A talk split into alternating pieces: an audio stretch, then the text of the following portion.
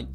えー3月4日土曜日ですね。時刻は朝9時7分になりました。えー昨日、おとといとまたちょっと寝坊してしまいましてですね、起きたら全然朝活の時間終わってしまってまして、はい、えースキップしました。ごめんなさい。おはようございます。夢見キーズこと桑原です。では、えー本日は、えーちゃんと朝活を始めていきたいと思います。えーで、本日はですけども、えっと前回に引き続きですね、You will never be a full stack developer っていう記事ですね。はい、まあまあ、タイトルにと書いてある通りですけど、まあ、フルスタックディベロッパーにはなれないよみたいな、なれないかもしれないねっていう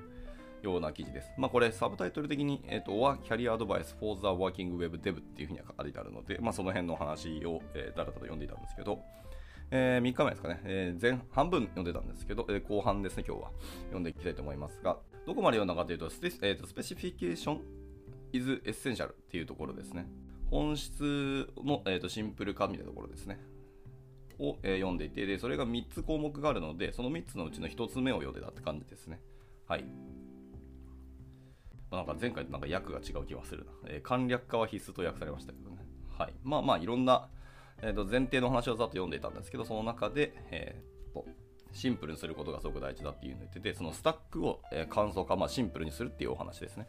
で、そのシンプルにする方法がま3つあるよっていうところで、え1つ目は standardization ですね。まあ、いわゆる標準化って言われるところをした方がいいよっていうところでした。で、今日その2つ目、えーパッケージングからいきたいと思います。えっ、と、レノアさんですね。おはようございます。ご参加いただきありがとうございます。今日ダラダラと読んでいきます。まあ、ちょっと技術的な記事じゃないので、まあ、まあ耳の友として聞いていただければなっていうところですね。じゃあ、行きましょう。えーパッケージングですね。2つ目はパッケージングです。えー物事を単純化するもう一つの方法っていうのは、え同時に必要になることが多いものをまとめてパッケージ化して、まあ、シームレスに連携させることですよと。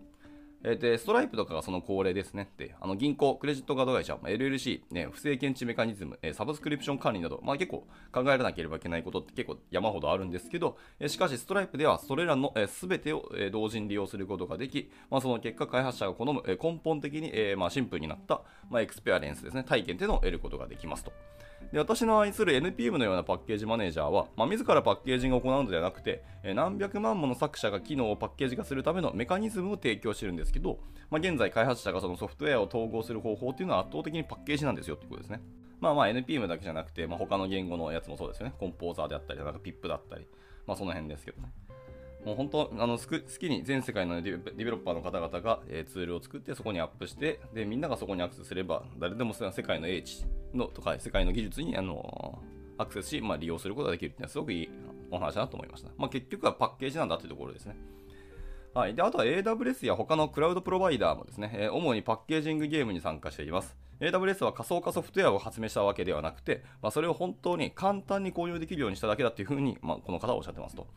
で新しいデータベース、えーサーバー、えー処理プロジェクトなど、まあ、すぐに普及するものはすべて、まあ、AWS でホスティングされたバージョンになります。まあ、いくつかの顕著な例外というのを除いて、彼らは新しい技術を発明しているのではなくて、それを非常に効率的に販売しているだけなんですよってことですね。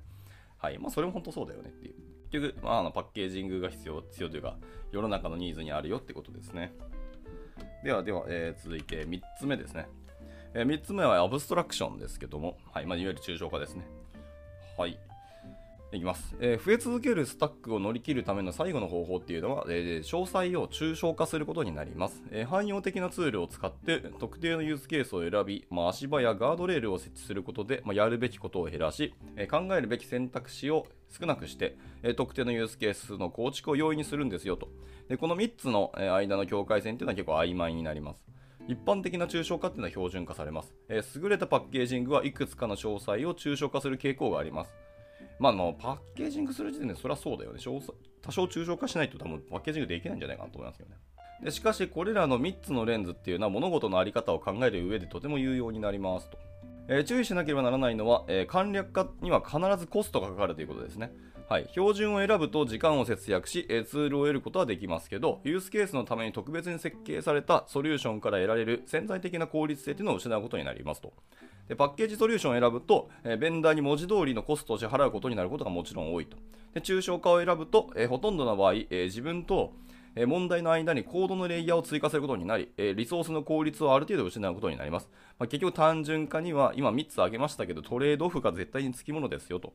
いうことですね。まあそうなんだよね。シンプルってコストが絶対かかるんですよね。何かしらの。っていうので、どこのコストを支払うかっていうのをトレードオフを考えることですね。こう言っちゃあれですけど、まあ、金の暴力というか、金で殴るみたいな話はやっぱあると思ってて、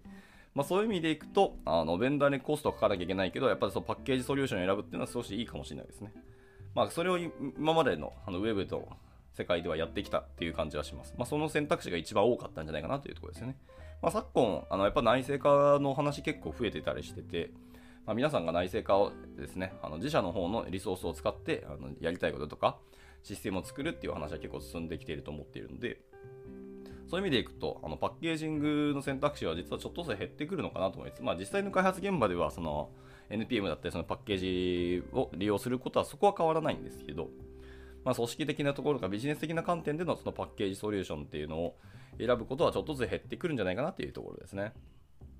はいはい。まあ、でとはいえ、じゃあ何を使うかというのは結構難しいんですけど。はいまあ、一応、そのシンプルにする方法3つってことですね。抽象化、えー、パッケージング、えー、そして、えーと、標準化ですね。というところでした。続いては、えーと、Simplification is worth the cost と言ってますね。簡素化、まあ、シンプルにすることはコストに見合うっていう話をしています。えっ、ー、と、ウェブ開発者が寄せられる不満の多くっていうのは、えー、このようなトレードオフに価値がない、もしくは少なくとも全ての選択肢を十分に検討せずにトレードオフしているという感覚から来るものになりますと。まあ、これは結構僕も過去の体験であの分かりまして共感することが多いですね。はい、でもその通りである場合ももちろんありますけど、それ以上に問題を考える必要がないという事実が潜在的な利点を上回っていることが多いんですよねってことですね。で新しい開発者は、えスループットと効率を最大化するための HTTP サーバーの、え完璧な構成を見つけ出すのに何年も費やすかもしれません。あるいはデフォルトのまま明日出荷して、えそれについて考える時間を全く与えないかもしれませんと。で増え続けるスタックにおいて理想的なソリューションはあるレイヤーを完全に考慮から外すことができるものでありますと言ってます。はあね。難しいところですよね。どこまで時間を使うかって感じですけど、まあ、完璧を求めるのは、あれですね。まあ、エンジニアとして完璧を求めれば、まあや、やりがちというか、そこは理想ではあるんですけど、まあ、その完璧が果たして何のための完璧かっていうところが根本にあるといいなと思いました。結局ビジネスにおいて、その完璧は実は必要がなかったり、えー、っとまあ、ある程度のところであのやりたいことというのが担保してて、他にもっともっと実現したいことがたくさんあるんだったら、その今見ているものの完璧がぶっちゃけあの不要な工数になるので、やらない方がいいんじゃないかっていう気はするので、まあ、そういう意味でシンプルにするっていうのはとても確かにあのコスト的な観点での価値があるのは本当そうだなと思いますね。問題を考える必要がないという事実が潜在的な利点を上回っていることが多いよっていうのは確かにこの観点はすごく大事ですよね。はいまあ、これでも開発者、技術者っていうのはここをやっぱり何ですかね、完璧を知ってはいるけど、あの選ぶ選択肢としてはそこを求めるかどうかっていうのを選べる開発者っていうのがやっぱり多分優秀な開発者になるんだろうなって気はしますね。やっぱりちゃんとビジネスのことを考えられる開発者っていうのがすごく大事だとは思いました。はいまあ、結局、何のための技術、何のための開発みたいなところの観点にちゃんと立脚できているかっていうのがその本質なんだろうなと思いますね。では続いて、えっ、ー、と、シンプリフィ、え？シンプリフィフィケーション is a、えー、セルフパーペチュアリング、えー、サイクルですね。簡素化っていうのは自己増殖のサイクルでありますよと言ってます。はい。ちょっと僕が英語慣れてなくて読めなくて申し訳ない。はい。で、えっと、まあ、シンプルにすることの推進がもたらす副次的な効果ですね。はい。っていうのは、えー、フィードバックループを生み出すことになります。えー、私たちのアプリを作りやすくすることで、えー、誰もがアプリを作りやすくなるのですと。でその結果、ウェブソフトウェアの品質が常に向上することになります。えー、消費者の、えーと、期待に応えることができるようになり、えー、シンプル化っていうのを実現するための圧力がさらに高まりますよと。はいまあ、いい好循環が生まれるっていうことですね、これは。なるほどでした。まさしく自己増殖ってことですね。はい。まあまあ、これはですね、シンプルにすることって、だから、一回やると、そうやって副次的にどんどんどんどんいいフィードバックループが生まれる可能性が高いので、あの、まあ、そのシンプルにすることが本当にメリットあるのかとか、どれだけビジネスインパクトあるのかっていうのを検討するのはすごく大事なことではあるんですけど、検討ばっかりに時間を使って結局早く回していった方がいいっていうケースも往々にあり得ると思うので、ここ難しいですよね。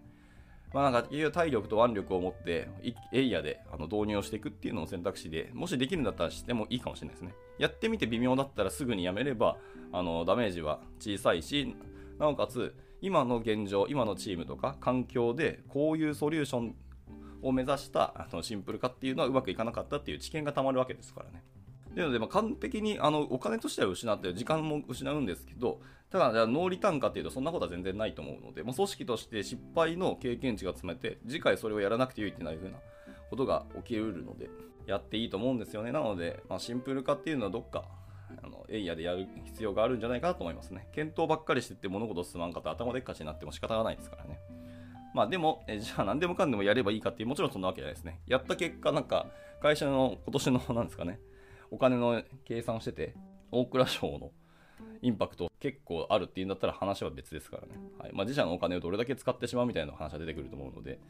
まあ、ケースバイケースではあるんですけど、ちゃんと議論した結果いけるんだったら、もう最後は議論を突き詰めるんじゃなくて、エイヤでやっていくっていうのはいいんじゃないかなというところですね。はいはい。では、で続いていきましょう。えー、続いてはで、ザ・フールスタック is still there って言ってますね。はい、スタック全体が残っているっていうセクションですけど、えー、明らかに私のスタックの中で消えていくレイヤーっていうのは本当に消えていくわけじゃないよと言ってます。えー、開発者たちはハードウェアやネットワーク、オペレーティングシステムの開発に、まあ、以前にも増して取り組んでいます。毎日新しいマイクロチップを設計して、えー、とんでもない額のお金を稼いでいる人たちがいますと。えしかし、そのようなことを全く考えていない、より上位の開発者たちに、え圧倒的に劣っていますよと。でそして、えここが重要なところなんですけど、それはそれで良いことだというふうに言ってます。なんかまあタイトルと内容が僕あんまりリンクしなかったんだけど、なるほどね。ハードウェア、ネットワーク、オペレーティングシステム、いわゆるその低レイヤーですね。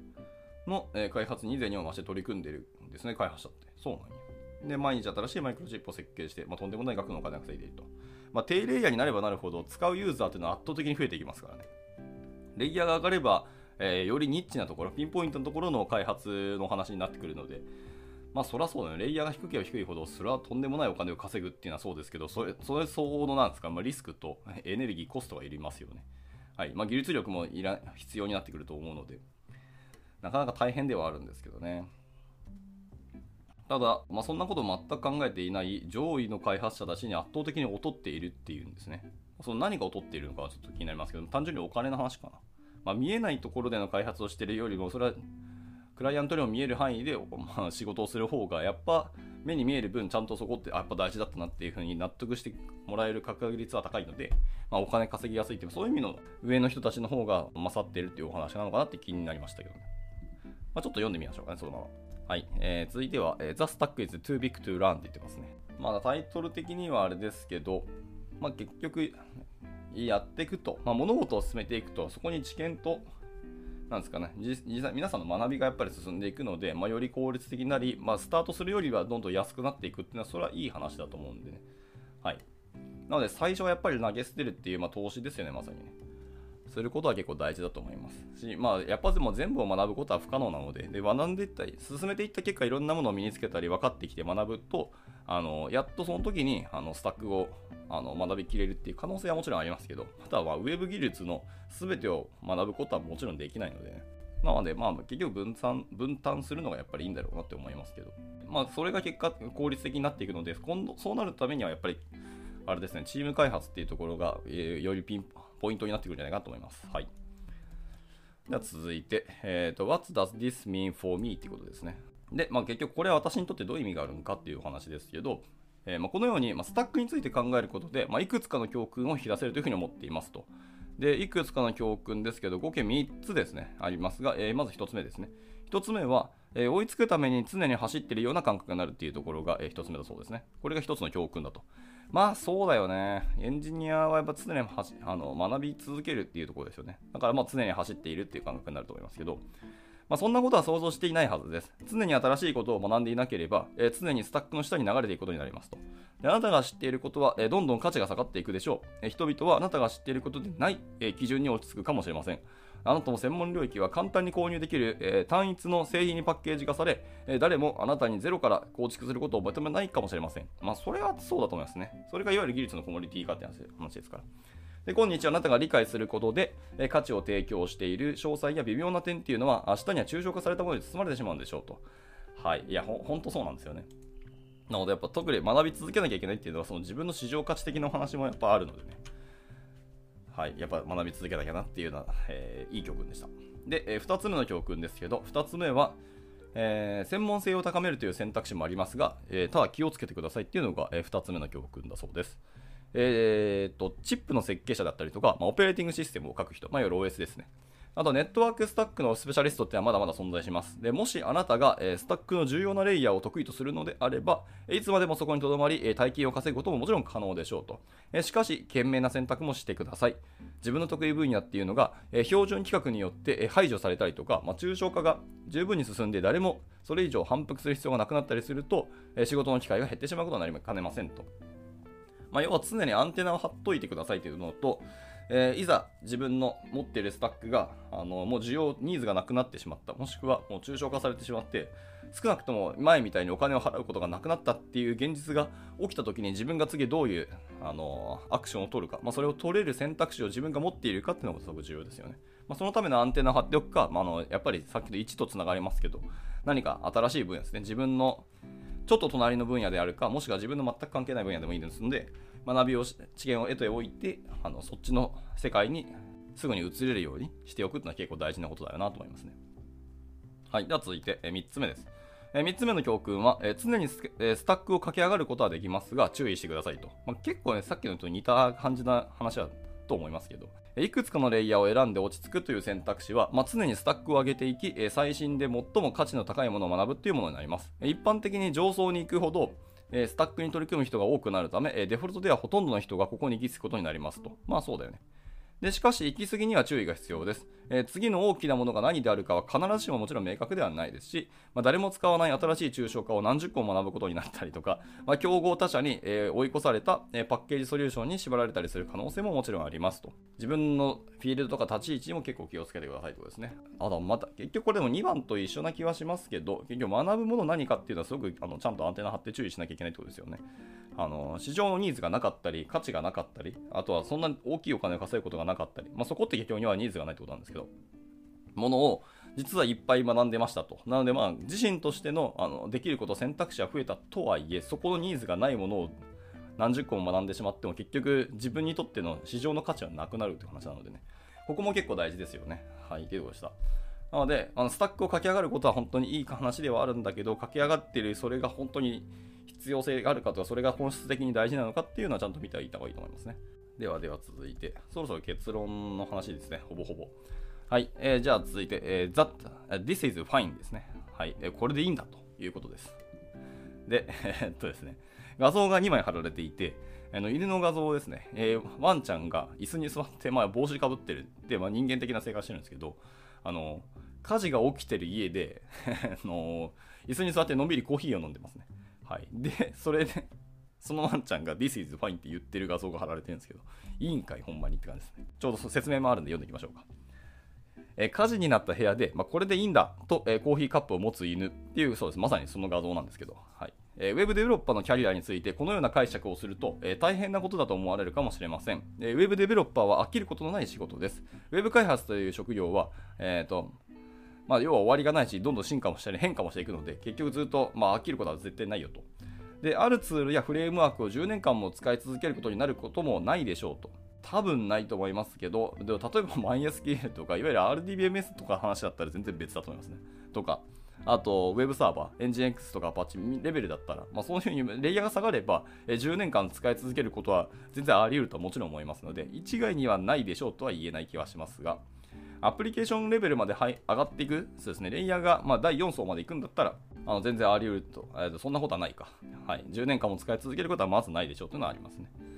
でそして同じ労力をかけても、えー、今年作った作品は 1, 1昨年、えー、作った作品よりも、えー、必ず良くなっているはずです。え効率的とは言えないかもしれませんが、より洗練され、えユーザーから高く評価されるようになります。そしてそのスタックの simplification ですね。 simplification は、えそれを可能にするものなんですよということですね。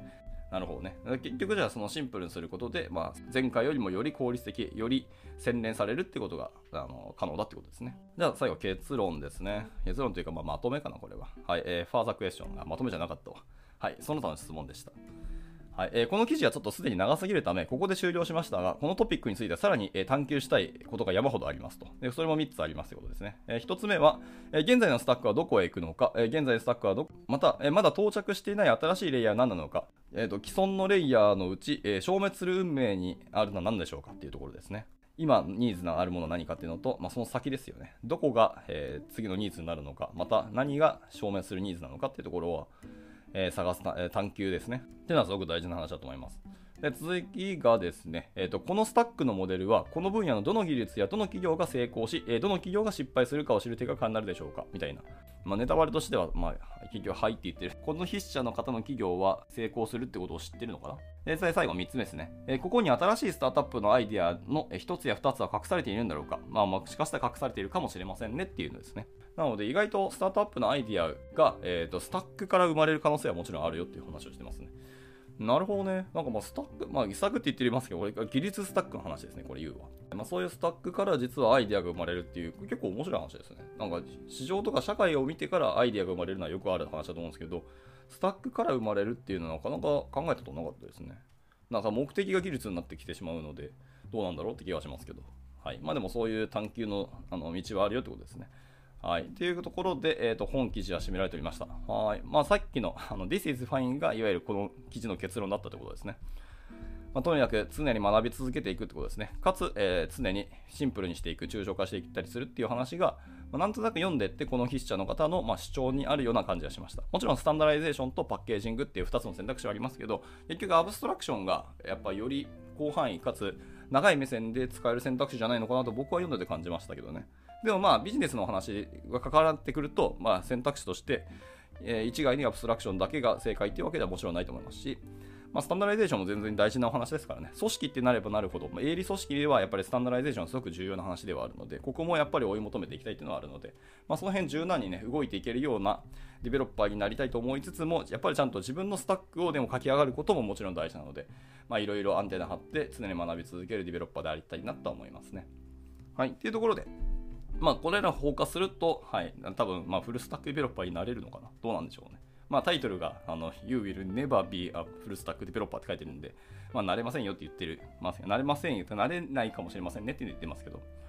はい。まあでも別にフルスタックがじゃあ大事かっていうとそういうわけでもなかったりしますからね。やっぱ専門特化の人たちがいたりとか、自分の主軸はここにありますけど、まあそのちょっと隣、左隣のところは他のメンバーに任すみたいなことがあってもいいと思って、それをチームで解決するっていうのもいい話だと思いますのでね。もちろんできることに構わないし、えー、できる、もしくはあの話ができるぐらいのレベルを知っておくっていうのはすごく大事なことだと思いますけど、まあ、本質何なのかっていうのは結局常に考え続けていきたいなと思いましたね。はい。というところで、えー、ちょっと最後余談が過ぎましたけど、これで朝活は終了したいと思います。まあ、いかがだったでしょうかね。あのとても僕はこれ読んでて面白かったし、いい記事だと思うので、まあ、皆さんの方でもまた改めて読んでいただければなと思います。じゃあ、えっと、今日の朝活はこちらで終了したいと思います。はい。改めてですね、レノアさん、土曜日の朝からご参加いただきありがとうございました。まあ、明日もなんかゆるく読んでいきたいと思いますので、ご参加いただければと思います。まあ、僕がもし起きてればちゃんとやります。じゃあ、えっと、土曜日ですね、ゆっくり休んでいただければなと思います。それでは終了します。お疲れ様でした。And now, a short commercial break. 現在、エンジニアの採用にお困りではありませんか？候補者とのマッチ率を高めたい、辞退率を下げたいという課題がある場合、ポッドキャストの活用がおすすめです。音声だからこそ伝えられる深い情報で、候補者の興味関心を高めることができます。株式会社ピトパでは、企業の採用広報に役立つポッドキャスト作りをサポートしています。気になる方は、カタカナでピトパと検索し、X またはホームページのお問い合わせより、ぜひご連絡ください。